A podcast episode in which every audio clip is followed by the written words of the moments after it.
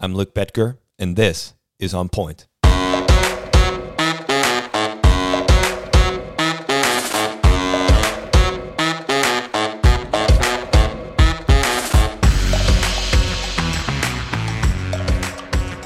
Welcome back to On Point. This is the podcast where I get to speak with pastors, church leaders, and influential thinkers from across Europe to hear where they've been, where they're going, and how they're getting there. My name is Luke Betger. I'm the executive director of ECGI, which is the European Church Growth Initiative. And our mission is to equip churches, pastors, and leaders for influential ministry. And part of the way that we get to do that is through this podcast, On Point, where I actually get to talk to people, find out best practices from them, find out what people have been learning uh, when it comes to leading and pastoring in Europe. And I really love being able to do this. I think it's so fun to be able to talk to great uh, leaders and people and friends and, and get to meet some new people and hear what they're doing and hear uh, their stories, really. And so that's what we're doing on this podcast. And I hope that you're enjoying it. I hope that it makes a difference. I hope that it impacts you in some way and uh, that it can uh, challenge you to, to lead uh, better, lead like never before, lead in a new way. I don't know what it might be, but I really think that there might be something in here that actually can contribute to your flourishing as a leader and as a person. So, this is the second episode now of On Point. Our first episode premiered last week and it was great. Many, many people listened to it, which was really cool. I got a lot of great response. And now we're on episode two. And um, I, am really thrilled uh, to have been able to interview uh, the person that I was able to interview for this second episode. He is an incredible church leader, an incredible church builder.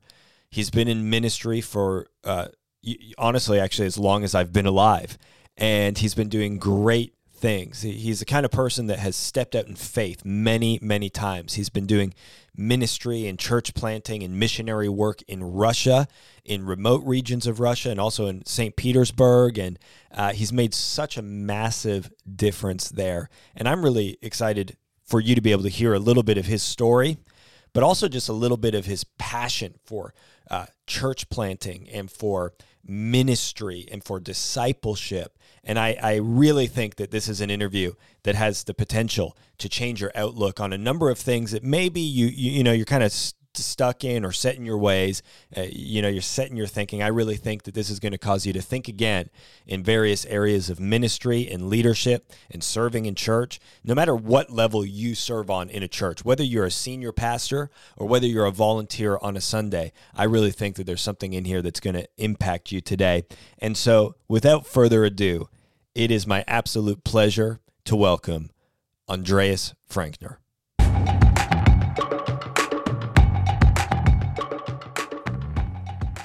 Well, Andreas, thanks so much for joining me on On Point here. I've been looking forward to this now for, uh, you know, since you agreed to do this. This is actually a real pleasure, a privilege.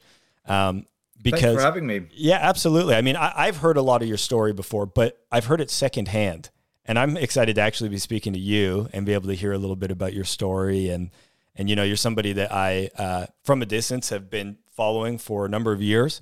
Somebody that I look up to and respect in so many ways. And you know, I think that there's a lot that that I can learn from you, and I'm I'm looking forward to that. And I, I think also a lot that that leaders across Europe can learn from you as well um, when it comes to you know even going the distance in ministry. You've been in ministry a long time. Um, in fact, it, it, in some ways, I think your whole life has uh, been th- there's been ministry in your life, and um, and, and, that is something that I think just needs to be commended right off the bat because uh, to go that kind of distance in ministry, I mean, it takes uh, courage, I think, in many ways. And you've done many incredible things, and I'm excited to hear about all of those things. But, anyways, I just want to say welcome, and I'm so glad to have you here. And uh, where um, where are you recording from today? Where are you at? I'm in Västerås uh, in Sweden. Uh, we have moved back from Russia after living 10 years in St. Petersburg, and, and we live like one hour outside Stockholm in Sweden. And uh, we live on the countryside and uh, wake up with birds singing in by the lake, and it's just wonderful. Thanks for having me. It's just an honor uh, to to be here and share my story and some of my experiences.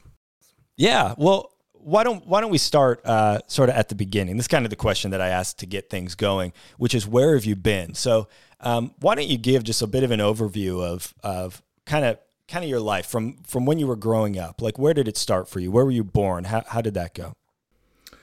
Yeah, I I grew up in a pastor's family in Sweden. Uh, my father was a Pentecostal pastor, and in Sweden that meant to move around quite a bit. So uh, that was my upbringing. And uh, I remember uh, in my teenage years, I, I, just had a kind of faith crisis, and I, I, I, really was talking to God about having a personal experience. And uh, when I started to read the Bible, I, I actually spoke to God about this that I want to see this.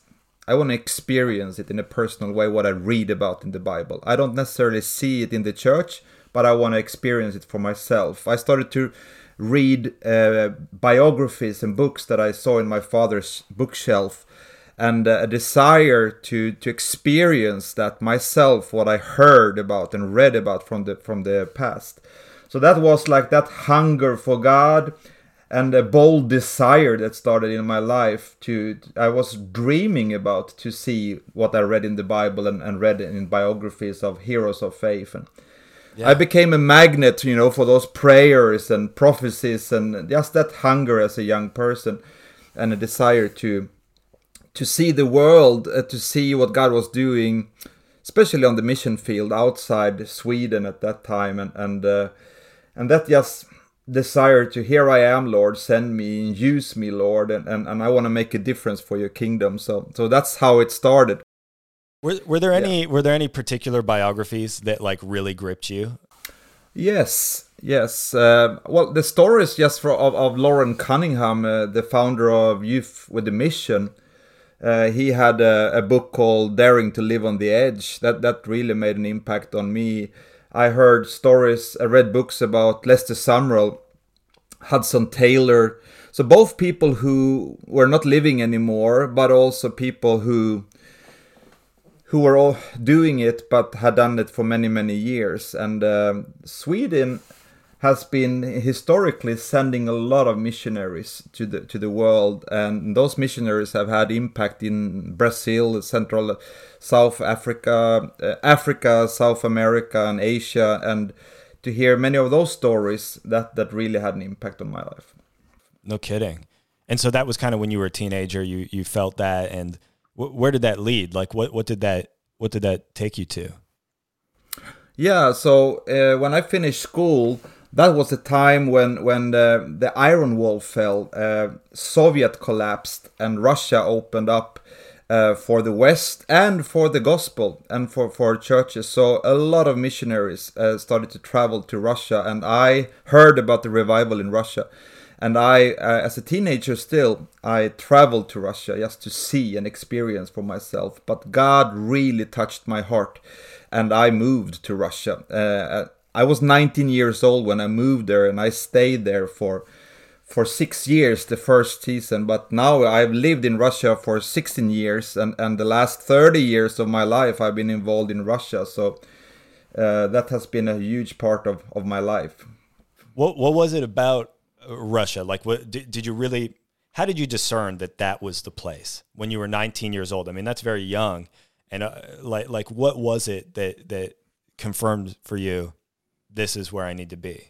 It was just that hunger to see revival and to see what I had read about in the Bible, and and and and that actually happened after 70 years of communism, of atheism, there was such a va- vacuum, a vacuum, or, or such an emptiness and void, and people were so hungry. So we, I came into a movement and revival in Russia where I had no.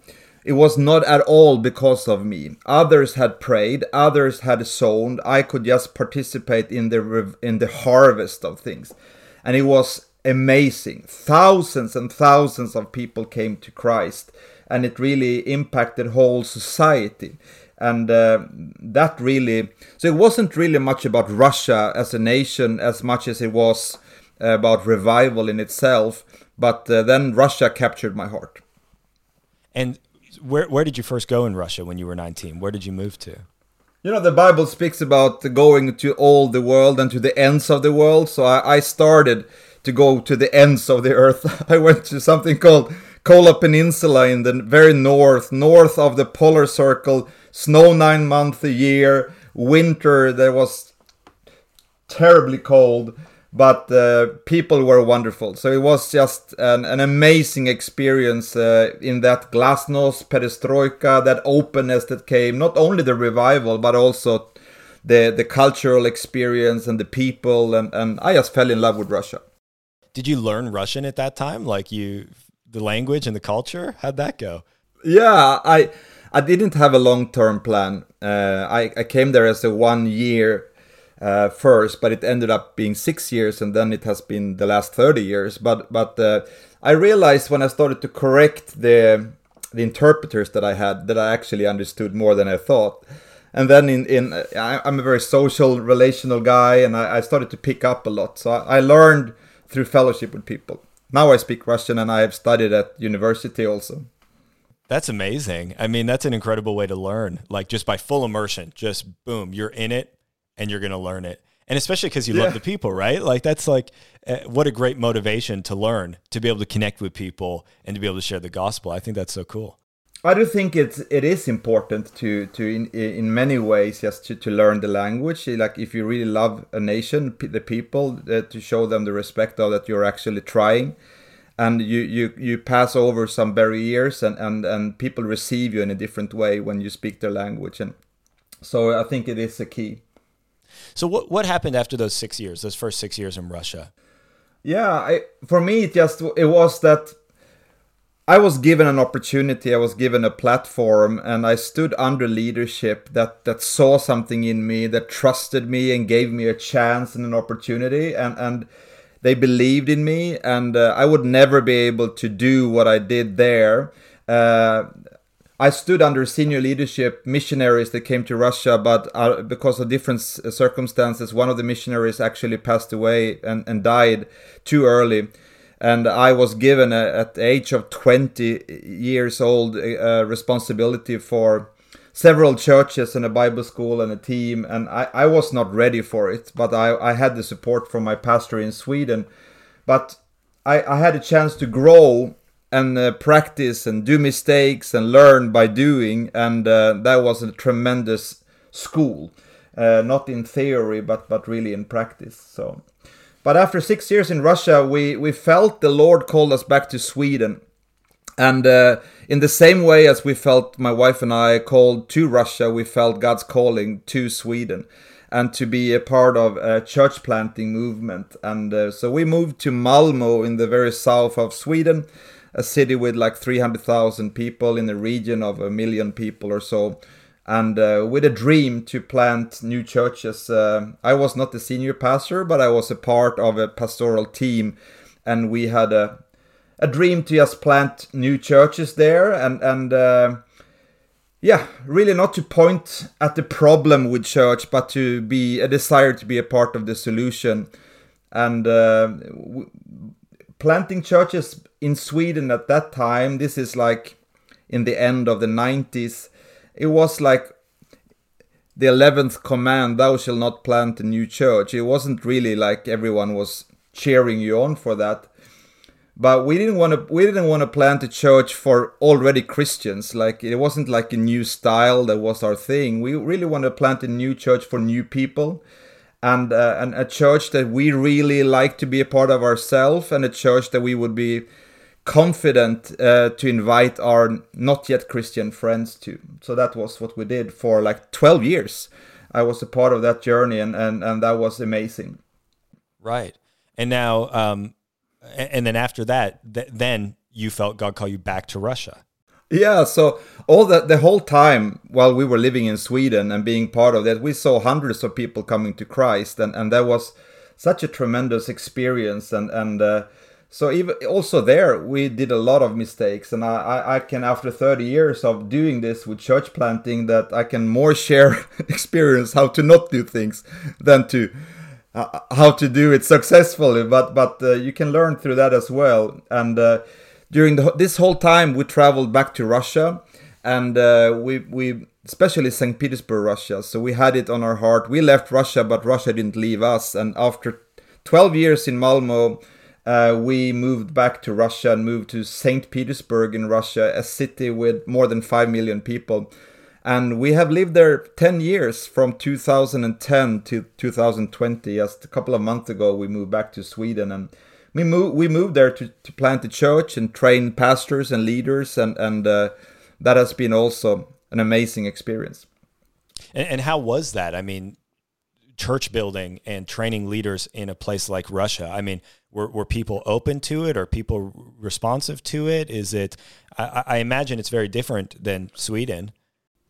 Well, it's di- it's very much different from Sweden. I think it has helped us that we we were there in the 90s. I think it helped us that we know the language, that we have friends uh, for many years, and that we have traveled during the last 30 years. So we really have invested ourselves in Russia. I think that has helped a lot. Uh, we have experienced both enormous openness for the gospel and for uh, the church plant, and we have seen also opposition. And I, I, think that that we need to be ready for that, where no matter where we we do this and where we are, and I think that there might be different challenges in different places, but the opposition and openness is something to expect anywhere we go.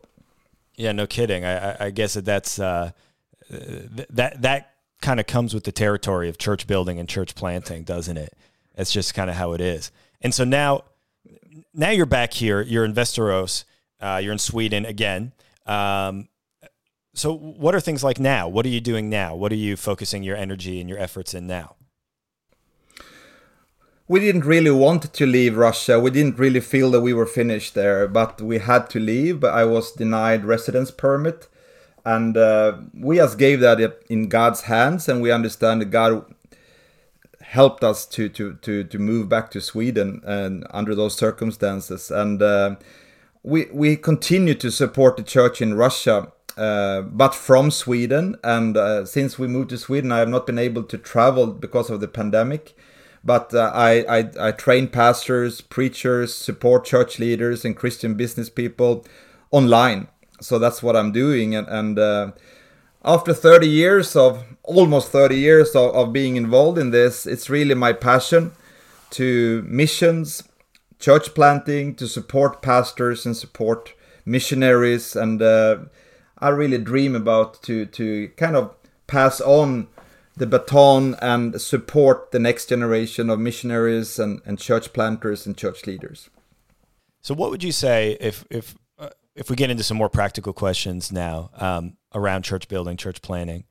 What would you say is you know some of the most important things for a young church planter to prioritize as they are either planning to church to planning to plant a church or as they have maybe just recently planted a church or it's on their heart what, what would you say is like hey young church planner leader, you need to prioritize this thing? What what would you say that that would be?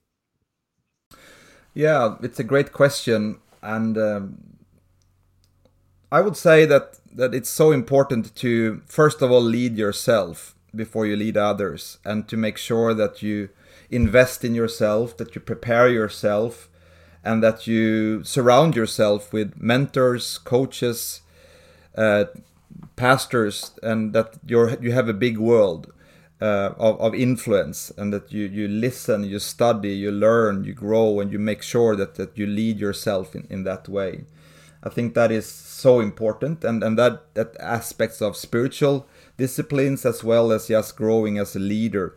And and i think that is so important. Uh, i think then just to to never stop having that big vision it's so important it's so easy to start to lead and manage what you actually see the people the program but to to always have a greater vision than than the program or or the actual people that you see and and to cast that vision and and to be driven by that vision and and to develop that vision all the time.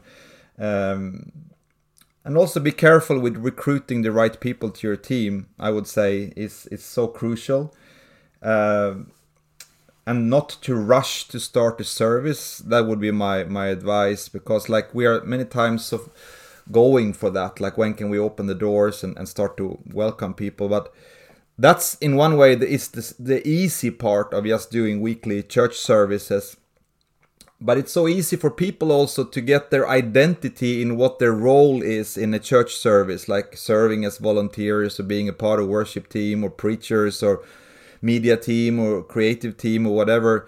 But but what what is the big challenge is really what's happening in between every church service like the relationship the discipleship making living intentional and missional. Uh, that's really the challenging. So really take time to establish that culture would be would be my encouragement yeah so to say, yeah i mean I, I think you're absolutely on the money when it comes to that that what happens on a sunday in church i mean that's fantastic.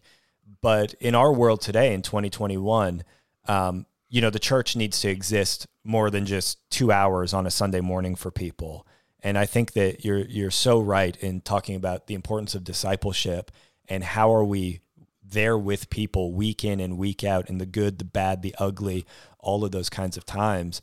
It's like, hey, this is where we, uh, as pastors and church leaders, where we need to put a lot of energy and a lot of focus and a lot of structure as well to be able to maintain and support, um, you know, the care for the people that we lead in our churches.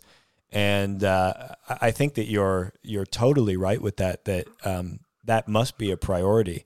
And I think it, especially coming out of you know, COVID and church and, and what it is, where a lot of that Sunday experience was removed in some ways. I mean, it moved into an online, a digital experience, which is also really fun and really great. But I think that there's been an interesting, um, uh, like, I think that churches have had to do a bit of a self examination to say, okay, were we a church that mainly uh, you know, our main thing was just a Sunday experience, or are we a church that, yes. you know, serves people even better than that? What do you What do you think? Even you know, to encourage churches coming out of this pandemic, like how, how can they do that well? How can they be a church for people's week, not just their Sunday? Like, wh- what do you think on that?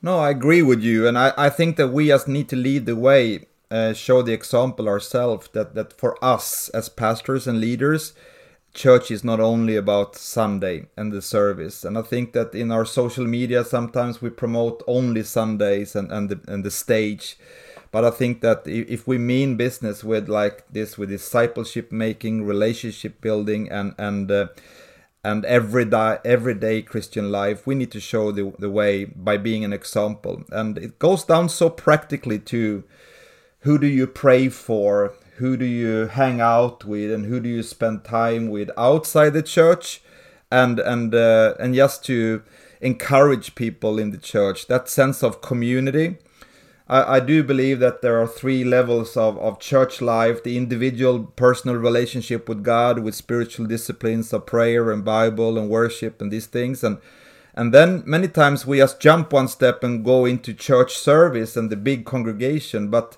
that community part is uh, COVID has really showed us the importance of that. And, and I think that that is something that uh, we need to emphasize on and strengthen and that is something that we can do during pandemic or without pandemic and i think that that's really where the discipleship takes place.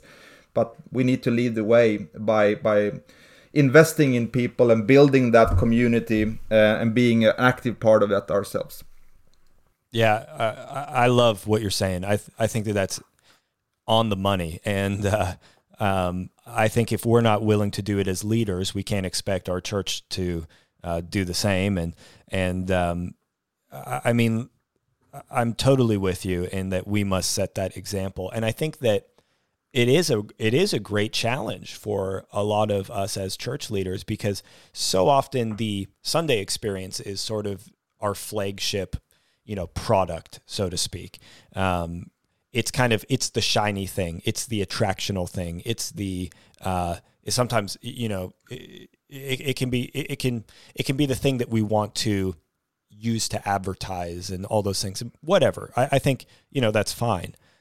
But it often is in those moments throughout the week or you know the late night call with someone or the meeting up with someone or the interactions or the encouragement like that's where i think things are like make it make it or break it in people's lives. And um, And yeah, I think that it's up to us and, leaders in churches to be the ones who are really making sure that we're the uh, the thermostat, not the thermometer, right? Like we're setting the temperature on Amen what that, that. is. and uh, and I think that that's such a key thing. Um, I wonder when it. Can I add to that?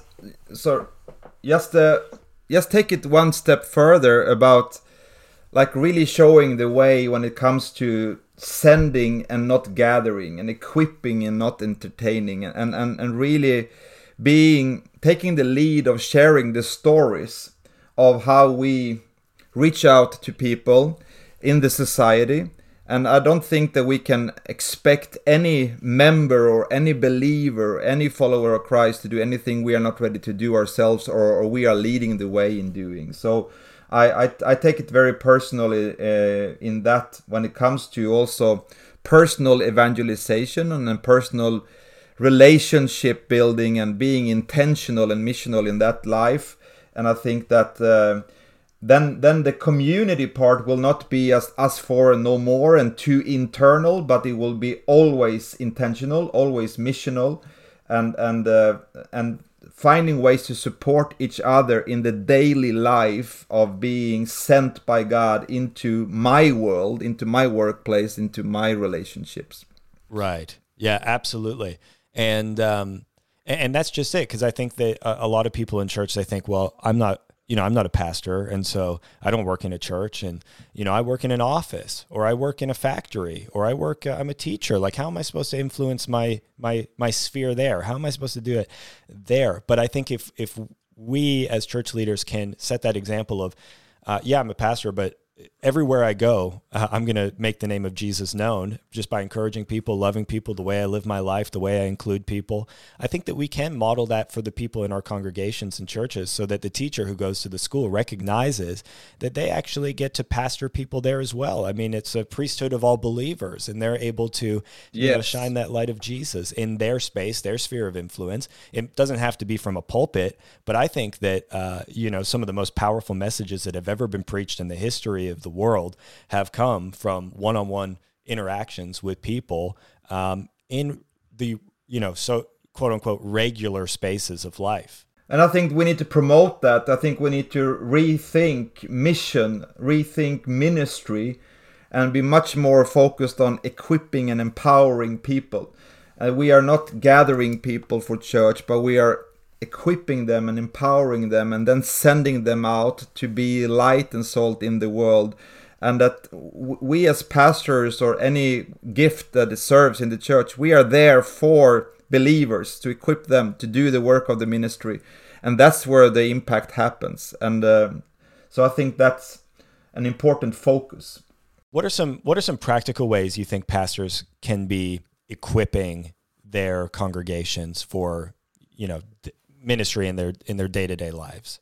Well, I think that we need to just spend a lot of time with with uh, understand me right regular church people and and not only hang out with pastors and speak about sermons or buildings or and listen to their reality and their challenges and and uh, and and pray a lot and how we can be supportive and it's in in that relationship in that conversation that our eyes are open our ears are open to how we can support them but I, I mean it, it makes a big shift like we, when we start to pray and give a vision for the city for all spheres of life in the city or for the nation or for a continent that we see that we are not asking people to just help on a sunday but we want to we want to ask people how can we pray for them in their life in their work?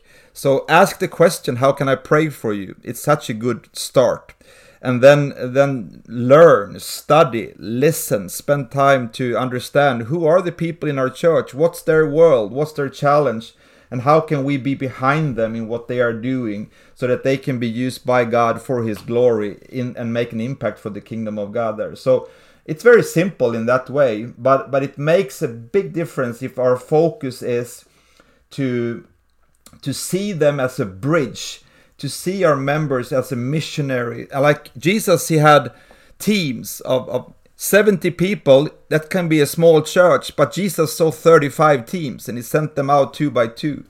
And if we see the congregation on a Sunday like, oh, I have such a small church, but Jesus saw 35 teams and he sent them out before himself where he was about to go. So uh, if we can help people to see that that they are sent by God to people where Jesus is about to show up through them and that God through the Holy Spirit is with them. And we as a church we pray for them and we want to be supportive in what they are doing. And we are proud of them and we we empower them we encourage them we bless them in what they are doing. And I, I think that that can really make a difference. I, I I've seen that in St. Petersburg. We we saw business people and uh, we started to say instead of asking them for money all the time we we said how can we pray for you? How can we be behind you? And uh, and we have seen tremendous testimonies of how God is using business people in the business world to lead people to Christ and to see God be glorified there and in all spheres of life.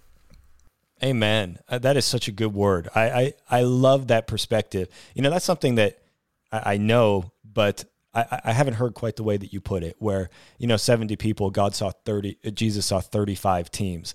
That is a powerful thing for for anybody to realize. I mean, seventy people that you can change the world with seventy people. You have 70 people in your church. Yes. Don't don't compare it to, you know, the person who has 500. 70 people, you can change your city with 75 people. Yes. That's a powerful thought and revelation. And I, it is, and I and I also think that we need to help people to just not put their focus on their themselves and their ability, but on God, because God with God we're always in majority, and and uh, with God anything is possible, and it's not because of us; it's more in spite of us that that God by His grace can use us and one family, one team, one small church can really make a difference for the kingdom in the city and it's it's about how great is our God.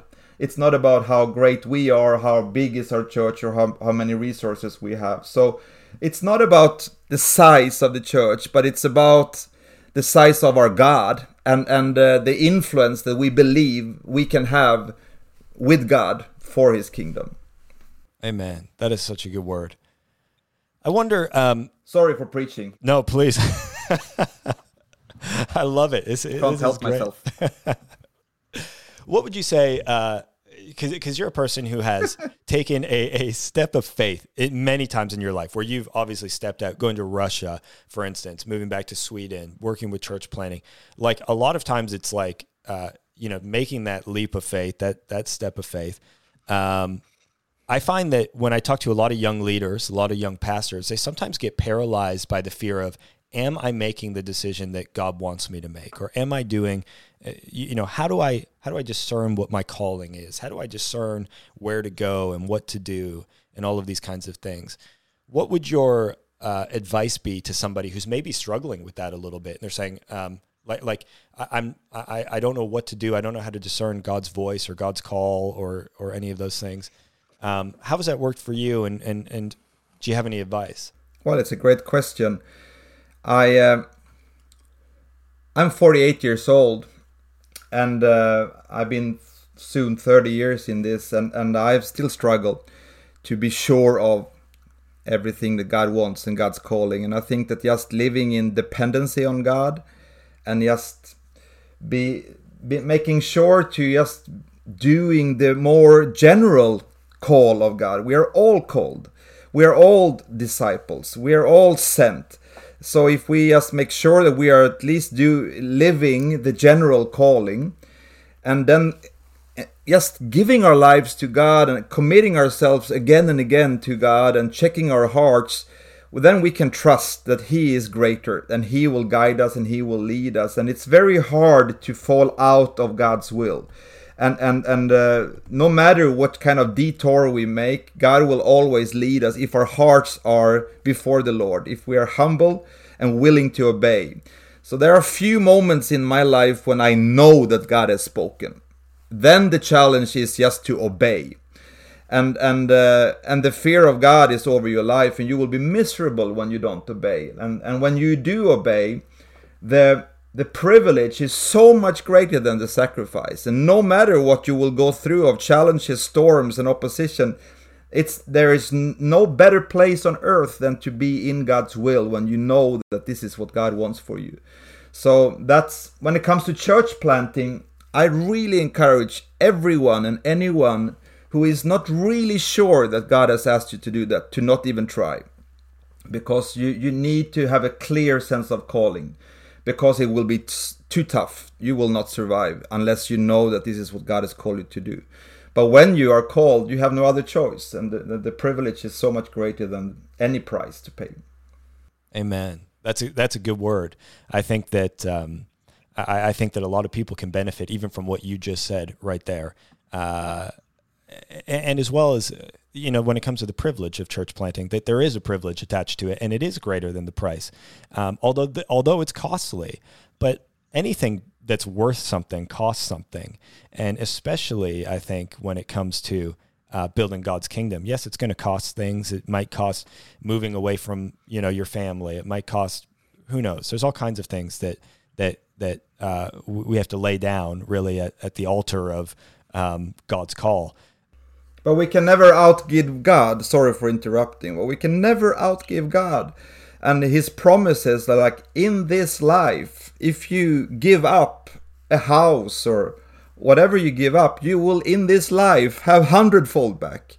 And it's like God's mathematics. It's just amazing how you cannot outgive God. And and uh, a, a way to when you struggle with fear is just that you need to overcome that. You need to fight that fear, and you need, we need to kind of do something about it because fear is such a bad master.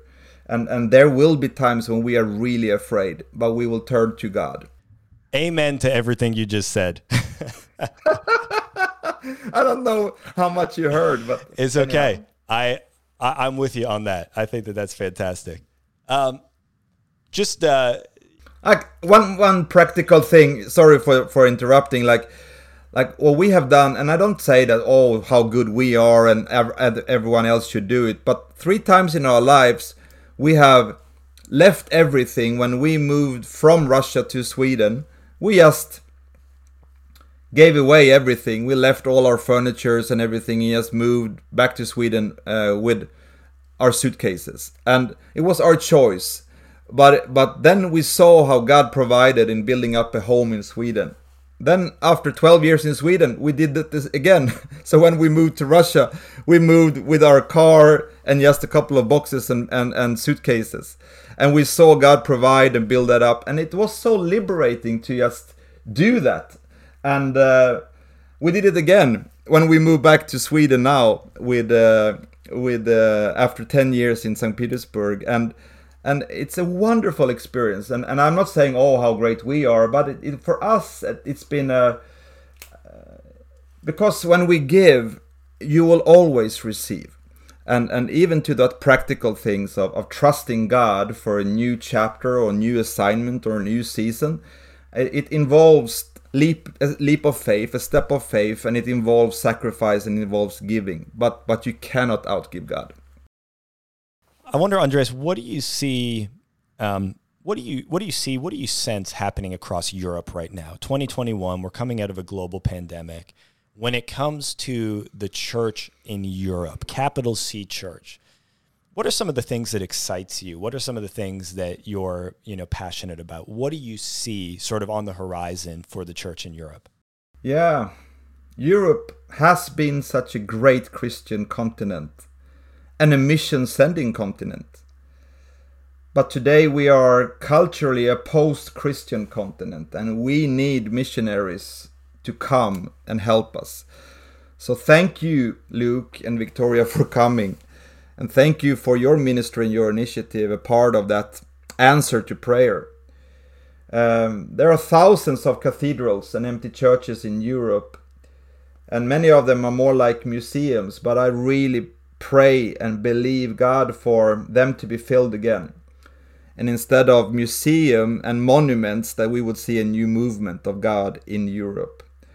And uh, we know from the scripture that the harvest is great, but the workers and laborers are few. So that's my focus on training and equipping and supporting and encouraging a new generation of pastors, missionaries, and church planters. And I'm really encouraged. I'm really hopeful when I look out in, in Europe. I I can see how broadly in, in, in many different denominations there is a, a growing focus on missions, church planting, and strategic evangelization uh, and uh, discipleship making of nations. And I I'm encouraged by that. Like there are growing numbers of church planting networks in Europe, and that is encouraging. You know, there are some some of the big ministries like Lausanne or European Leadership Forum, city to city mission in Europe. They're really focusing and investing a lot in this, and uh, there are like M4 is a church planting network, and there are others like Acts 29 and others who are really doing great, and that is encouraging. I mean, Sweden, as, a, as an example, there are five denominations and movements working together to plant new churches, and it hasn't really happened in the past. Like, uh, in the way past, yes, but the last couple of years, it's really starting to take off. Like, Norway, our neighbor, they are really leading the way in Scandinavia. I think it's 15 denominations and movements who have a vision together to plant 400 new churches in in Norway, and they are well off. Uh, they're, they're doing well, so that's encouraging. And and my focus on Russia, the Pentecostal movement that we were a part of with uh, Bishop Edward Grabovenko, they they have planted three thousand churches, and their vision is to plant ten thousand churches, and and they are in in in in times of extreme challenges and oppositions many times. They send missionaries and they plant new churches and like his church in Perm in Siberia, only one church has planted more than 400 churches. So it's just encouraging to see, and, and it give, inspires me and gives me faith and hope. But I really want to be a part of, of seeing a new movement of, of, of church planters and missionaries um, discipling Europe once again. Absolutely. I mean, I, am obviously passionate about that as well. I, I, think it's I think it's wonderful to read statistics of the way that the Christian church is growing and thriving in non-Western countries right now. That it's even experiencing like some of the the greatest growth um, outside of Western uh, countries, which is a real shift um, from the way that things have been over you know the last century. But it is a strange thing where now places like Europe really do require missionaries and people with a, a real missional mindset.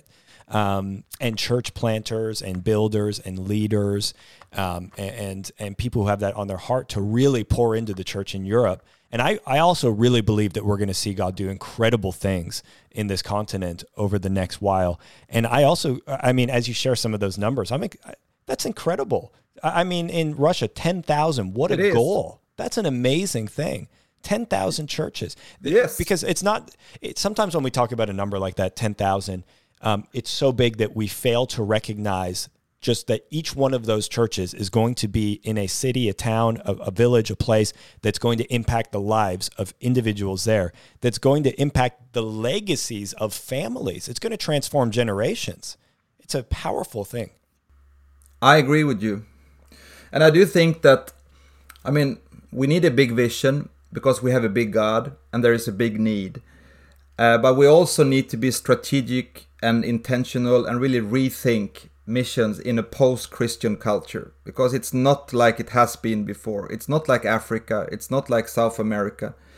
It's not like what it has been in, in Europe in the past. So we need to study the culture. Uh, the gospel is the same, but how we communicate the gospel needs to, the narrative needs to change uh, how, so that we reach the hearts and the minds of, of the, the upcoming generation in, in such a fast shifting environment. And and uh, that's our challenge. So i think we need to be students of the culture.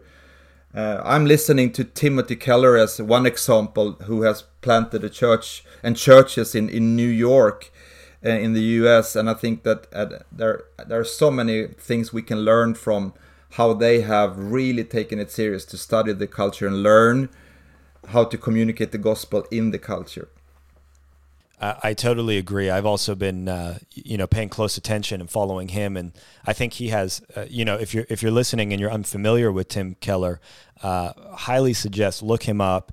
Um, go to his website, just Google him, read some of his books. But he has some great resources and great thoughts and thinking around exactly this topic that has really been challenging me and my mindset, and has been causing me to rethink even some of the some of the um, you know paradigms and, and viewpoints that I have had, and it's it's been great and stretching and challenging for me um, when it comes to the way that I approach uh, church building and evangelism and so many other aspects just of, of ministry life. I think it's an, an incredible thing. Um, and uh, so, yeah, I, would highly suggest you, you check that out and, uh, and, and, get in on that. Um, but Andreas, listen, man, I just want to thank you uh, so much for jumping on here with me and sharing a little bit of your story, some of your wisdom, some of your insights, your thoughts, all of those things. And I, like honestly, I can't wait to even just go back and edit and listen to this episode and take some notes because I think some of the things that you have said have just been absolute gold. And they have, I'll tell you what, if if this was for nobody else, for me, this was majorly beneficial. And uh, I, I, just want to say thank you. I really do respect you so much um, as a leader, as a, a, a, you know, even as a, father and a family, a family man, um, but but also just as somebody who's willing to do whatever it takes uh, to make the name of Jesus known. Your willingness to step out in faith, your willingness to be obedient and to, to make those tough choices and decisions. I respect it so much and I look up to you in that. And I'm thankful to have people like you in my life that I can look up to. Um, and you're setting such a good example. And uh, so I appreciate you, man. Thank you so much for being on here with me today. Thank you so much for your words and thank you for having me. It was an honor.